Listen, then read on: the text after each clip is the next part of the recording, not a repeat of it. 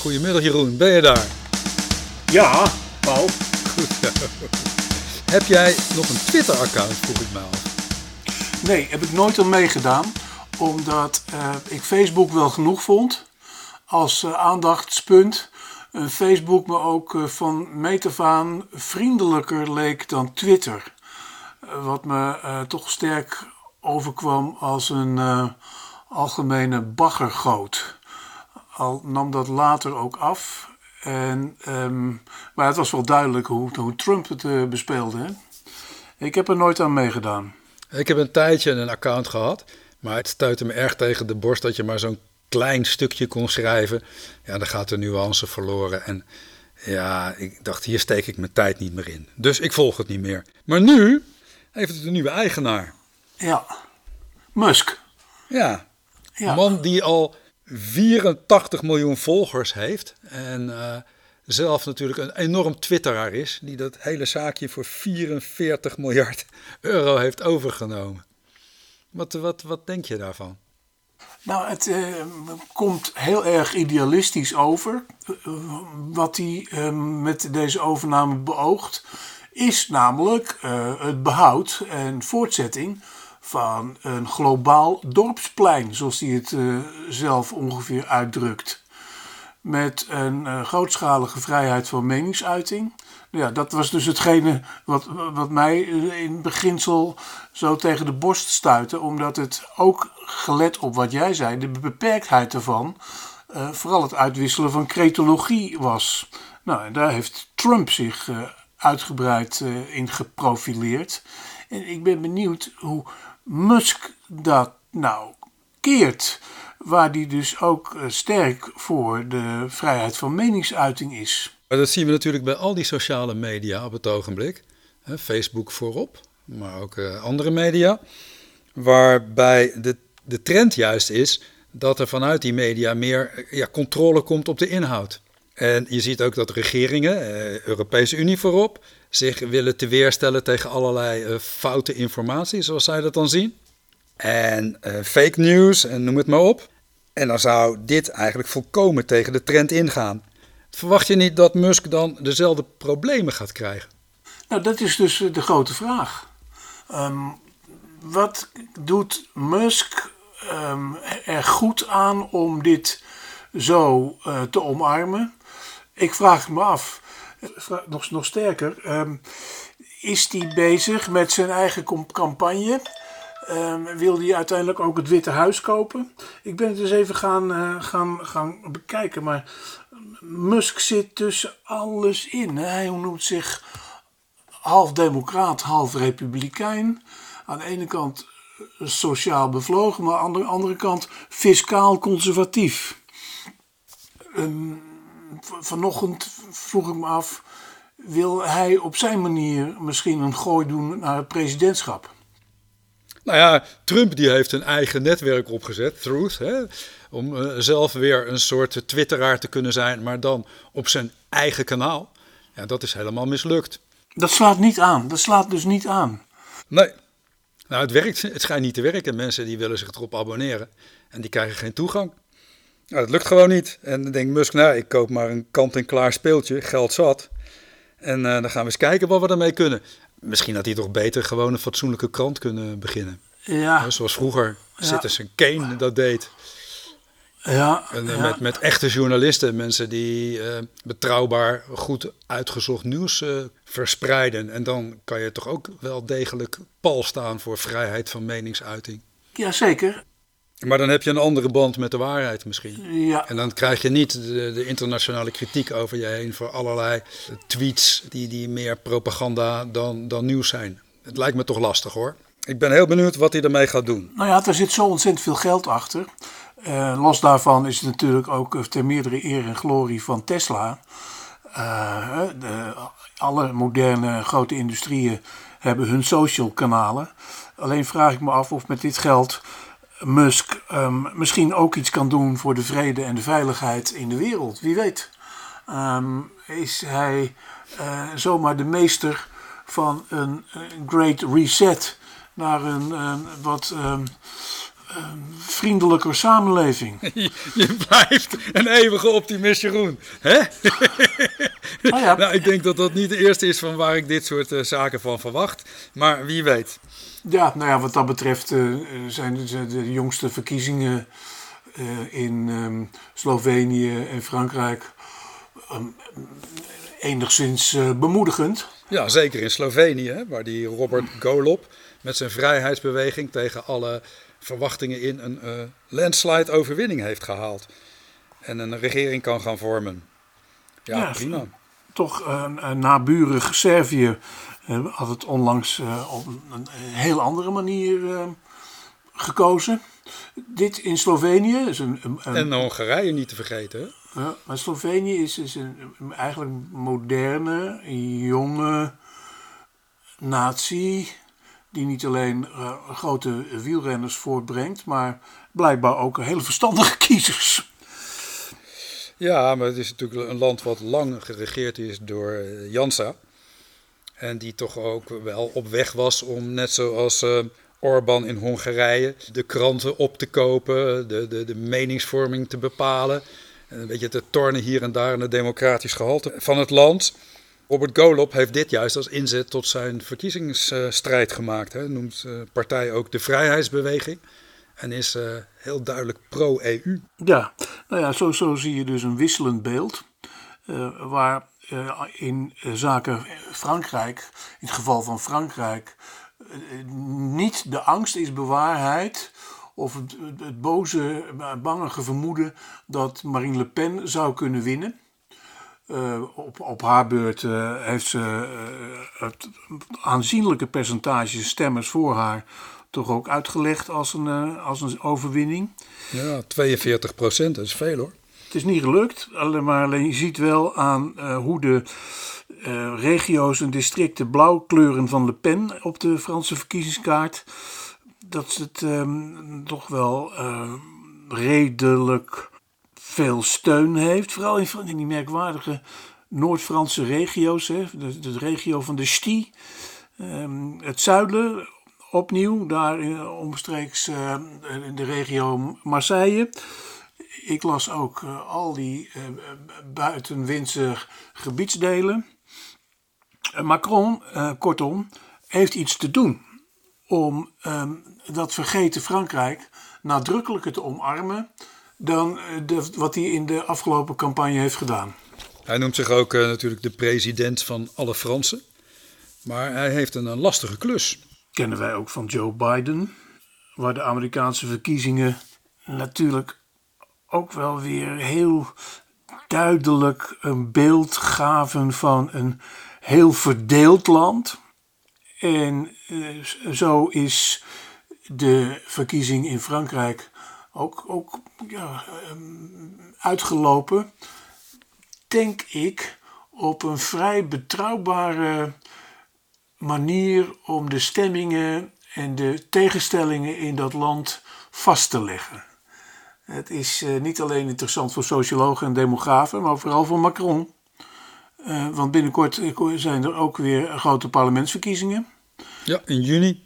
En dan zou je kunnen denken dat vlak na deze verkiezing hij daar opnieuw winst zal kunnen behalen.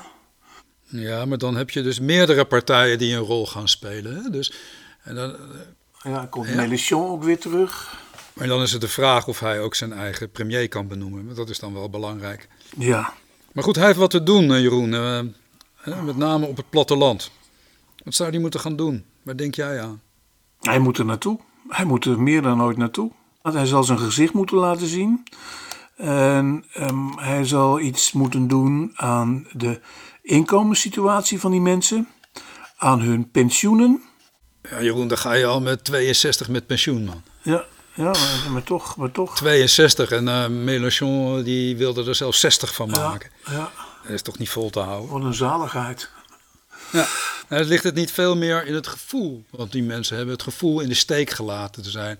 Het verdwijnen van de trein, het verdwijnen van de bus, het verdwijnen van de winkels, het verdwijnen van dat restaurantje waar de dorpsgemeenschap tussen 12 en 2 vroeger te vinden was. Het wegtrekken van de jeugd. Kortom, het, het, het hele verdwijnen van de cohesie. Het verdwijnen van de binding tussen mensen onderling. Ja, de sociale cohesie. En daar, daar ligt een hele grote uitdaging, denk dat ik. Dat is uh, op allerlei manieren onder allerlei presidenten natuurlijk al, meer, al sinds de Tweede Wereldoorlog uh, een ernstig probleem in Frankrijk. Het, het, het, het, het leeglopen van de binnenlanden. Ja, maar het, bijvoorbeeld iets simpels als het openbaar vervoer. Dat is de laatste jaren schijnt dat vrij hard gegaan te zijn. Het, het, wegtrekken van de jeugd schijnt hard gegaan te zijn. Dat is een kwestie van zorgen voor werkgelegenheid. Nou, treinen kun je terugbrengen. Je kan een station weer openen. Bussen kun je terugbrengen. Gezondheidszorg, ook een groot probleem. Daar kun je wat aan gaan doen.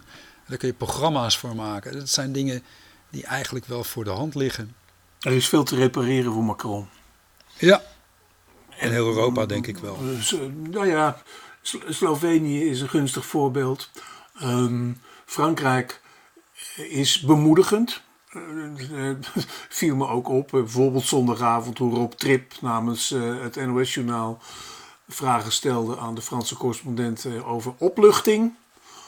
Uh, nou ja, dat was natuurlijk van tevoren al behoorlijk aan de bel getrokken door Le Pen. Uh, met dan weer haar connectie met Poetin en zo. Dus dat hangt ook uh, allemaal met elkaar samen. Ja, de opluchting voor de een is een teleurstelling van de ander. Hè? Dat is natuurlijk wel zo. En het, het gaat erom, denk ik, hier de, de werkelijke problemen te benoemen. En voor die werkelijke problemen, in ieder geval zoals ze worden ervaren, oplossingen te vinden. En waar ik me altijd zorgen over maakte, is de, de, de en het e-, uiteenvallen van de Europese gemeenschap. En wat dat betreft ben ik ook wel blij dat mevrouw Le Pen niet heeft gewonnen. Maar ook op het gebied van die Europese samenwerking zullen we een, een behoorlijke promotieslag moeten maken. En zullen we toch mensen die het gevoel hebben ook door de EU in de steek gelaten te zijn, langzamerhand weer moeten winnen voor die Europese gedachten. Nou ja, daar heeft Le Pen natuurlijk ook een mooi nummer van gemaakt.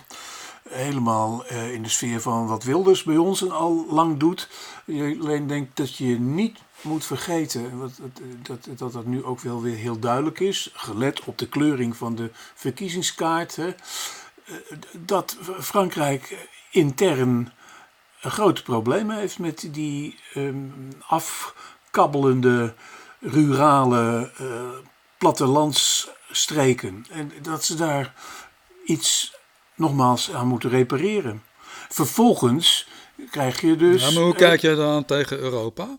Macron heeft daar de inzet voor gemaakt. Pro-Europees, pro-Europees beleid. En mevrouw Le Pen had daar toch hele andere ideeën over.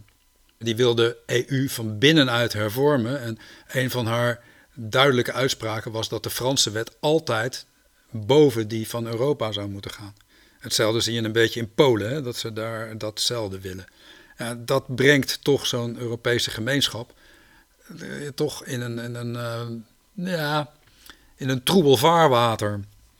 De Europese gemeenschap heeft natuurlijk sinds 24 februari iets heel anders aan zijn hoofd.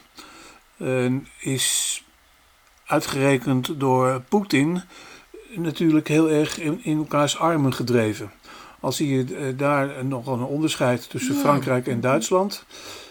Duitsland wordt in toenemende mate, met name de opvolger van Merkel, meneer Scholz, gezien als een aarzelende natie. Ja, vandaag hebben ze dan toch besloten om zware wapens te gaan leveren. Dat is een doorbraak. Ja, nou dat is dan, dat is dan uh, gunstig, onder druk van de omstandigheden. Uh, alleen is Europa uh, natuurlijk ook niet, niet, niet direct mee gered. Um, nee. Die eenheid, de Europese Precies. eenheid is fragiel, laat ik zo zeggen. Maar dus, er zijn gunstige en ongunstige tendensen. Nou ja, dat, dat is de loop van de geschiedenis. Ik, ik hoop dat Europa overeind blijft en eensgezind blijft? Ik denk dat Europa er niet goed in slaagt om zijn Europese waarden goed uit te dragen.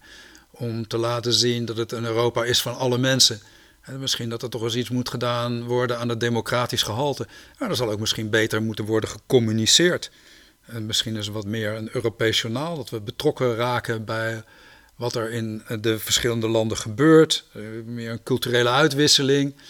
Dat we toch eh, iets weer eh, beseffen van een, van een culturele eenheid, van een maatschappelijke eenheid. Nu is het allemaal economie en alles wat fout gaat. Daarbij is het mogelijk om Europa de schuld te geven. En dat zie je ook heel vaak gebeuren.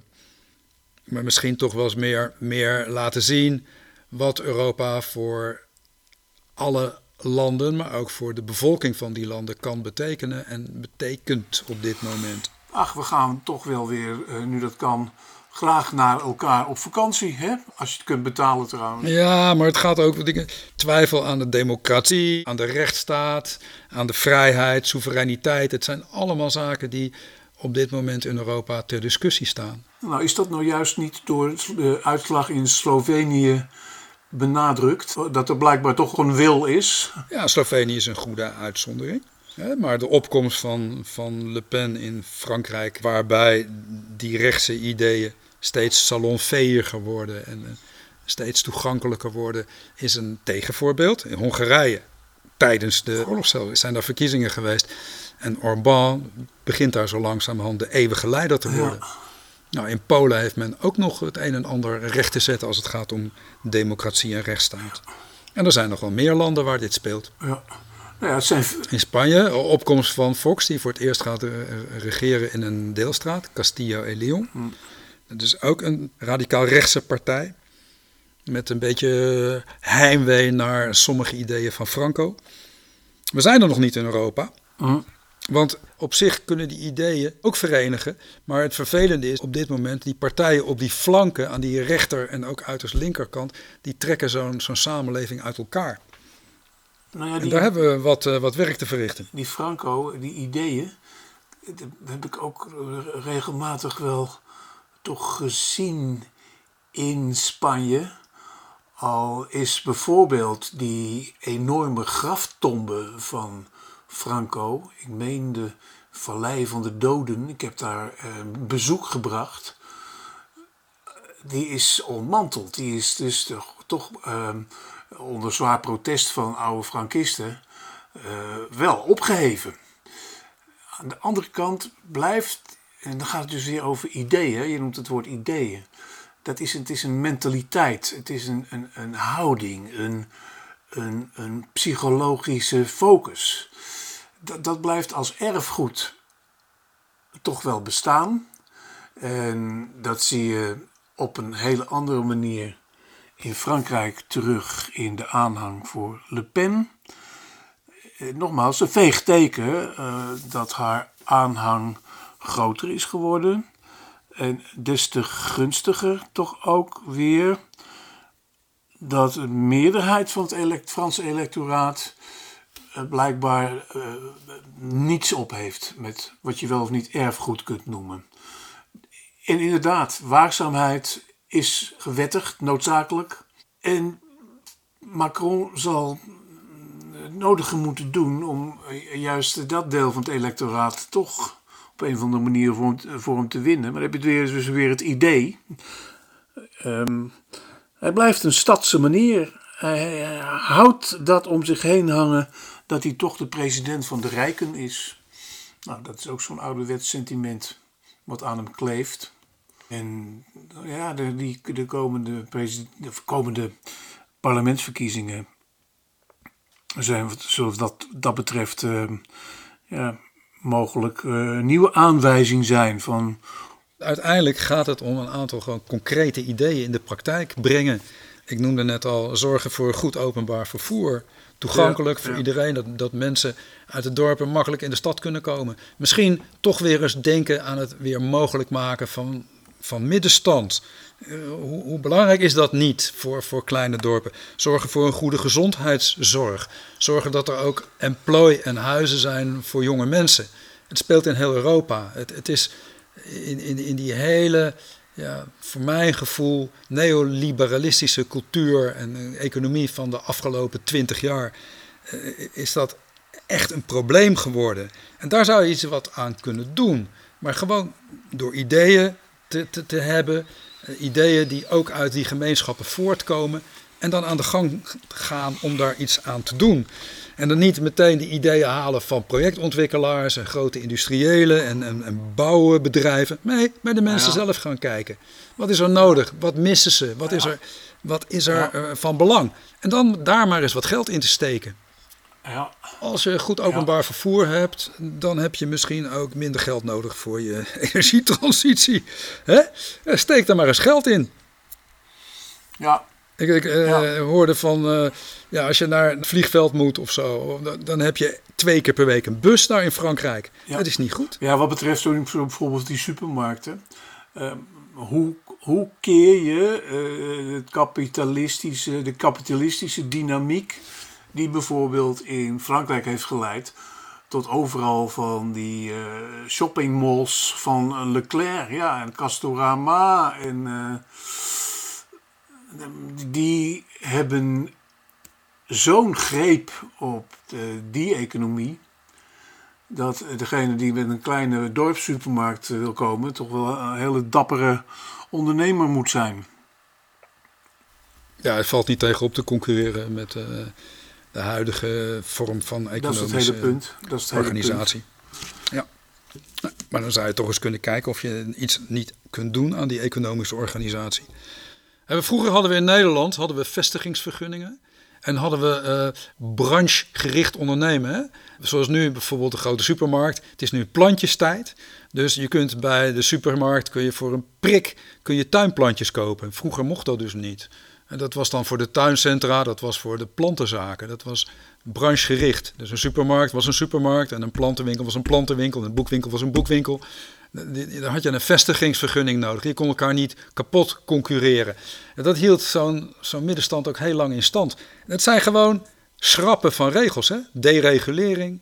Wat heel belangrijk is onder dat neoliberalistische gedachtegoed. Dat heeft ook zorg gedragen voor die teleurgang van die middenstand. Ja. Het zijn kleine dingen, maar je zou het terug kunnen brengen als je dat wilt. Het is een politiek programma. Hè? nou ja, wat Macron bijvoorbeeld kan doen, is wat ik laatst in de, in de Volkskrant las, een plaats als Saulieu was het onderwerp. Dat is in de Morvan, dat is onder Dijon. Er was een afrit beloofd, maar die afrit is er niet gekomen. Dat is een streek die ik goed ken. In Saulieu, daar ben ik veel geweest. Een ongelooflijk goed voorbeeld van de teloorgang. Man, wat had je daar een heerlijke restaurantjes overal. Er is er niet één meer te vinden. De natuur is daar verwoest. Uh, ja, Saulieu was een, een, een culinair uh, middelpunt. Met een station. Er is geen station meer. bijna al die restaurants zijn dicht. Een van de grootste chefs van Frankrijk, die heeft uh, ooit een eind aan zijn leven gemaakt, omdat hij het niet kon volhouden om alsmaar te blijven werken om die sterren te behouden. Die kwam uit Saulieu en die had daar een fantastisch restaurant. En ook een van de mooiste cafés heb je daar. Café de Paris, waar je heerlijk kunt eten. Maar er is heel weinig overgebleven van dat, van dat stadje. Nou ja. Met een jaarlijks Cajun Festival. Die Amerikaans-Franse muziek. ja. Ja, ja. Een goed voorbeeld hoor. Goed voorbeeld. Ja. Teloorgang. Teloorgang van rijkdom. Teloorgang van, van kapitaal. Dat is natuurlijk wat er nu nog steeds gaande is op een verschrikkelijke manier in Oekraïne, toch? Oekraïne, Jeroen, is verschrikkelijk. Ja. Een, een, een oorlog die alsmaar langer duurt en alsmaar meer slachtoffers vraagt. Ik kan er niet zo goed achterkomen hoe het verloop nu is. Ik luister dan graag naar zo'n Mart de Kruif op televisie. Uh, die toch ook alleen maar afgaat op indrukken. Uh, ik vind het uh, merkwaardig om te zien dat Britse inlichtingendiensten blijkbaar meer weten dan anderen. Ik twijfel over de vorderingen.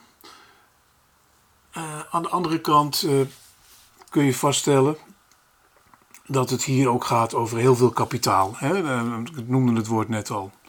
Ja, absoluut. absoluut. Het is eigenlijk een vergeten reden hè, waarom het belangrijk zou kunnen zijn voor Rusland om Oekraïne binnen te vallen.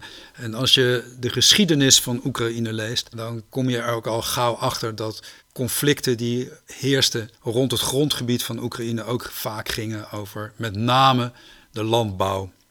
Uh, Oekraïne is uh, een Sovjetstaat geweest, is door Lenin op een gegeven moment uh, de zelfstandigheid hergeven en is later door Stalin weer herveroverd. En ook Hitler had een groot belang bij Oekraïne. Wij kijken altijd naar de Tweede Wereldoorlog een beetje vanuit het westerse perspectief, vanuit het Nederlandse perspectief, vanuit het perspectief van Engeland en Amerika. Maar de Tweede Wereldoorlog heeft vooral heel veel slachtoffers gekost in het oosten. En Rusland heeft ooit met Hitler een tijdje een verbond gehad, waarbij ze die landen in het oosten een beetje wilden verdelen, hè, Polen en Oekraïne. Uiteindelijk heeft uh, Hitler dat verdrag geschonden en is in 1941 binnengetrokken in Oekraïne en Polen. En daarbij wordt vaak vergeten dat hij dat vooral deed vanwege het graan. Hè. We, we, kennen dat woord levensruim. Dat, dat een van die agendapunten van Hitler. En dat was toch het voeden van de Duitse mensen met, met granen en met levensmiddelen uit Polen, uit Oekraïne, uit het westen van Rusland. Ja. Hitler die vergeleek de staat van de Duitse natie ooit met die van Engeland en met die van Amerika en die van Nederland misschien.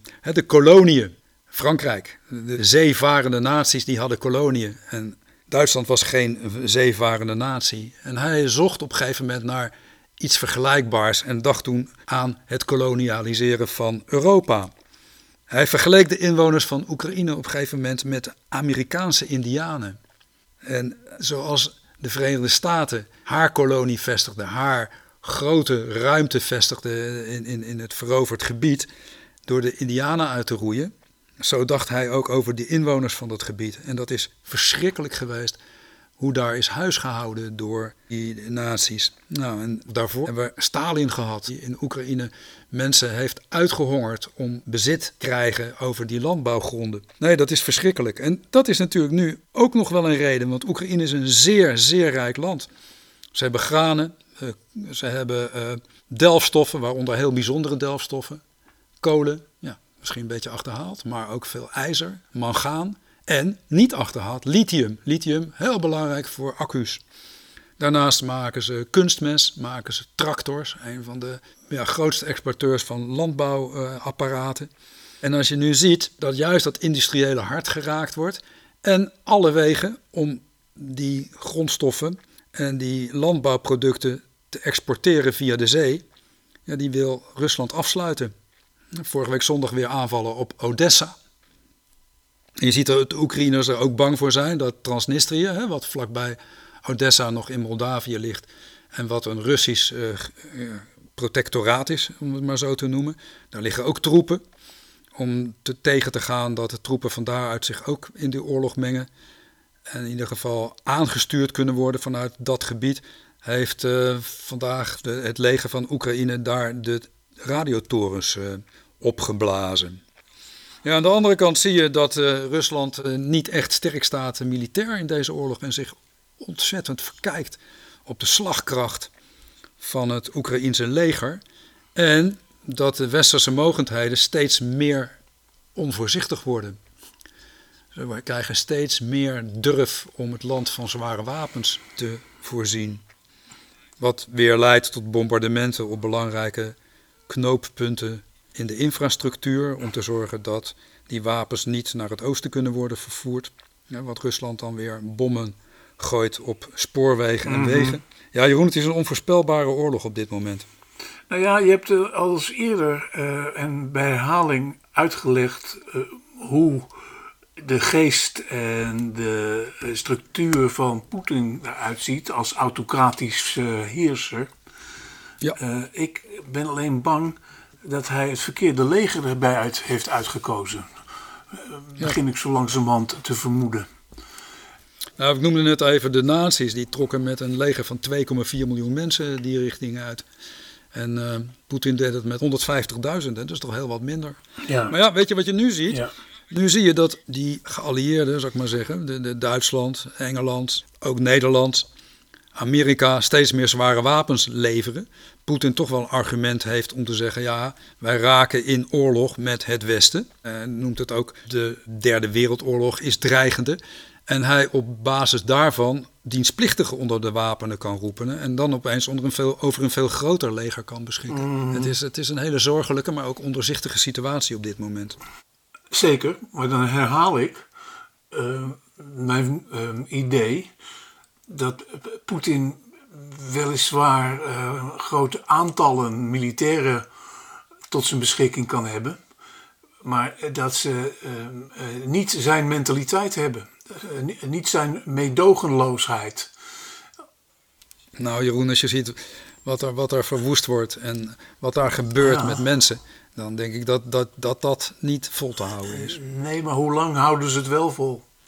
Dat is dus het ondoorzichtige. Ja, hoe gefrustreerder die Ja. troepen raken, hoe meedogenlozer. En als ze eenmaal gewend raken aan de terreur, ja, dan stopt dat niet. Nee, dat is, dat is juist En zo hoe groter de, de respons uit het Westen zal zijn. Ik vraag me wel eens af, hè, dan lees ik over houwitsers uit Amerika die door Joe Biden zonder enig eh, tegenstand in, in, in het land zelf kunnen worden eh, overgevlogen. Mhm. Gelet ook op het feit dat er enige training voor nodig is. Hoeveel Amerikanen daar in Oekraïnse uniformen niet bij betrokken zijn? Dat, dat, dat is eh, ook iets wat ik me voortdurend afvraag. Kunnen getraind worden in eh, landen net buiten Oekraïne. Ja, Ik denk dat, dat die Amerikanen zich daar niet echt wagen. nee. Maar dat is, Ze hebben er wel gezeten, adviseurs in burger, Ja. dat is denkbaar. Maar meevechten, dat, eh, dat zou Ja. toch heel erg lastig. Dat worden trofeeën voor de Russische ja, televisie. zeker, zeker, zeker. Nou goed, het blijft schimmig. Ik vraag me af, krijgen, krijgen de mensen, Paul, eh, hier straks les over in de scholen van Forum voor Democratie? ja, ja, ja, ja, ja, ja, ja. Ja, Forumland, Jeroen. Hè? Met Forum Vakantieparken en Forum Valuta. Ja, en een woningbouwvereniging, een krant, een weekblad, eh, eh, een app. Hè? Koop bij Forum voor Democratieleden. Date met Forum voor Democratieleden. Het schijnen vooral mannen lid te zijn van Forum voor Democratie. Eet en drink in het café van een Forum voor Democratie waard of cafébaas. Het wordt een eh, modern Walden, hè, zoals van Frederik van Ede uit 1889, die een socialistische landbouwcommune wilde oprichten. En zo wil Forumland ook zijn eigen zuiltje in de boreale wereld neerzetten. Maar komen die, komen, die, komen die kroegen en die winkels ook in eh, inmiddels verlaten stadjes en dorpjes Ja, ja, in Nederland? natuurlijk, natuurlijk. Nee, heel Nederland, heel Nederland. Moet, overal moeten ze zijn. Herinner je Jeroen, eh, je bent er nog een liefhebber van, van, van Koten en de Bie. Die hadden toch Ja. ook eens een keer de hele Nederlandse kaart opgedeeld in allemaal thuislanden. Ja. ja. Zo wordt het niet, want ze willen een eh, zuil zijn zonder grondgebied. Maar weet je, ik heb eens even gekeken op die website. Hè? Heb je dat ook gedaan? Ik heb eh, de principes uit de krant. Maar vertel, ik ben heel benieuwd. Ik ben heel benieuwd. Ik heb op die website gekeken. Eh, eh, hoe gaat dat nou met dat onderwijs? Ik, ik vind het dan wel aardig om eens even twee passages Ja. even kort voor te lezen. En dan zeggen ze: de degelijkheid van het onderwijs wordt verstoord door modegrillen, zoals iPad-scholen, te vroege seksuele voorlichting, klimaathysterie en coronapaniek. Ja. En eh, via overkoepelende besturen wordt het onderwijs beïnvloed door de overheid en de EU met indoctrinatie en een eenzijdig wereldbeeld. Dat vinden ze. Uitgangspunt. Maar dan zeggen ze vervolgens. De basisgedachte van de scholen is het stimuleren en ontwikkelen van een vaardige, nieuwsgierige, open en onderzoekende geest. nou, was behoorlijk open en onderzoekend wat we net hebben gehoord in het eerste citaat. Belangrijk is om leerlingen te leren hoe te denken en niet wat te denken. Maar de uitgangspunten die waren duidelijk. Klimaathysterie en coronapaniek. Ja, Jeroen, ik weet niet wat ik ervan denken moet. Welkom in de eigen zeil van Forumland.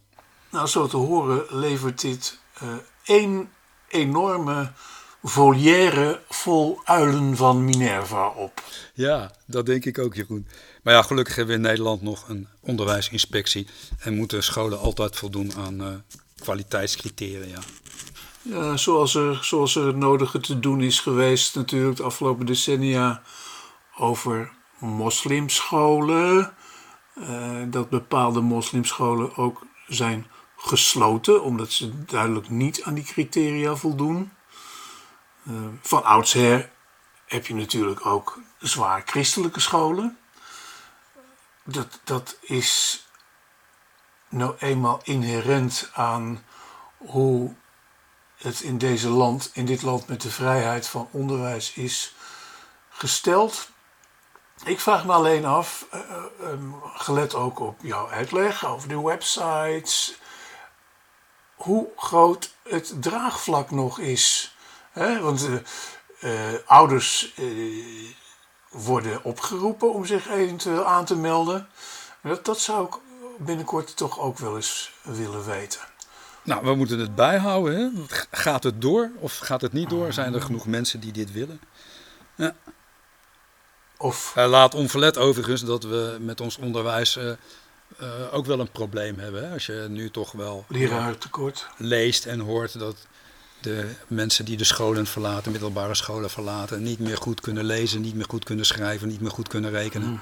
Hoe is het mogelijk? Dat li literatuuronderwijs volledig teloor is gegaan. Hoe is het mogelijk? Het schrijfonderwijs teloor is gegaan. We hebben heel veel nadruk gelegd op bepaalde vaardigheden die konden worden aangeleerd. En we hebben te weinig nadruk meer gelegd op, uh, op, op, kennis, pure kennis. En, en, creativiteit. Misschien komt dat wel terug. En misschien uh, is zo'n initiatief een katalysator om uh, heel goed na te denken over hoe we ons onderwijs willen inrichten. En dus ook, Paul, hoe we ons land verder willen inrichten. Uh, ja. Um, of ons land, Nederland, doorgaat met uh, de dynamiek van de afgelopen 30 jaar. Of dat het een land wordt vol forumcohesie. Dat laatste, dat uh, lijkt me heel erg sterk. En uh, ja, ik denk uh, toch ook aan, uh, aan, aan verkiezingsprogramma's. Buma schiet me nog ineens te binnen als, als leider van het CDA. Dat we vooral op school het Wilhelmus toch moesten blijven zingen. ja. Nou, als er nou toch iets wat mij betreft vreselijk onbelangrijk is, is het het zingen van het Wilhelmus. Al betrap ik me er toch nog wel eens op bij bepaalde sporthuldigingen dat het me ontroert. Tegelijkertijd vind ik dat er toch belangrijke dingen zijn voor het heil van het vaderland dan het Wilhelmus. Ja, maar dan heb je het verdiend hè, als je een belangrijke sportprestatie mm levert. Dat is een, een moment van eren, een prestatie eren. En dat is wat anders dan de kindertjes ochtends vroeg naast hun lessenaartjes het Wilhelmus staan te zingen. En vervolgens hun kroontjespen weer in de inkt dopen. Nou Jeroen, het moet weer een land worden vol ideeën en gedachten. Niet meer een land van openheid en nieuw leiderschap. Hè. We hebben ook gezien waar dat toe leidt de afgelopen weken. Maar een land van grootse ideeën, gericht op een toekomst waarin iedereen zich vinden kan. Hè? Ja, maar ook nog even, nog even stekers, zeker, zeker. Maar, maar, toch nog even, even over, over, over literatuur. Hè. Daar raak je me. Dat is belangrijk. Uh, en over taal. En over um, cohesie gesproken, taal toch als, als, als gewoon een, een belangrijk vehikel voor verbinding. Ja. Uh, hoop ik dat, uh, wat me toch heel erg getroffen heeft, in jou natuurlijk ook wel, dat zoiets als een gedachtengoed en speelsheid en creativiteit van diegenen die ons nu recentelijk zijn ontvallen, dat dat toch nog blijft. Jan Rot Henny Vrienden en over de grens Arno Hintjes. Ja. ja, van die laatste was ik een groot fan. Allemaal ja, natuurlijk op een leeftijd gekomen, eh, net zoals wij, waar benauwend veel wordt gesneuveld op dit moment. Maar waar toch een rijkdom aan taal en creativiteit van achterblijft. En dat vind ik, dat vind ik een groots erfgoed. Een tegendraadse rock'n'roll. Zo is het. Moeten we koesteren, Had Jeroen? het een les zijn geweest. Precies. hey, we hebben weer bijgepraat. Tot de volgende keer, Jeroen. Hoi. Hoi.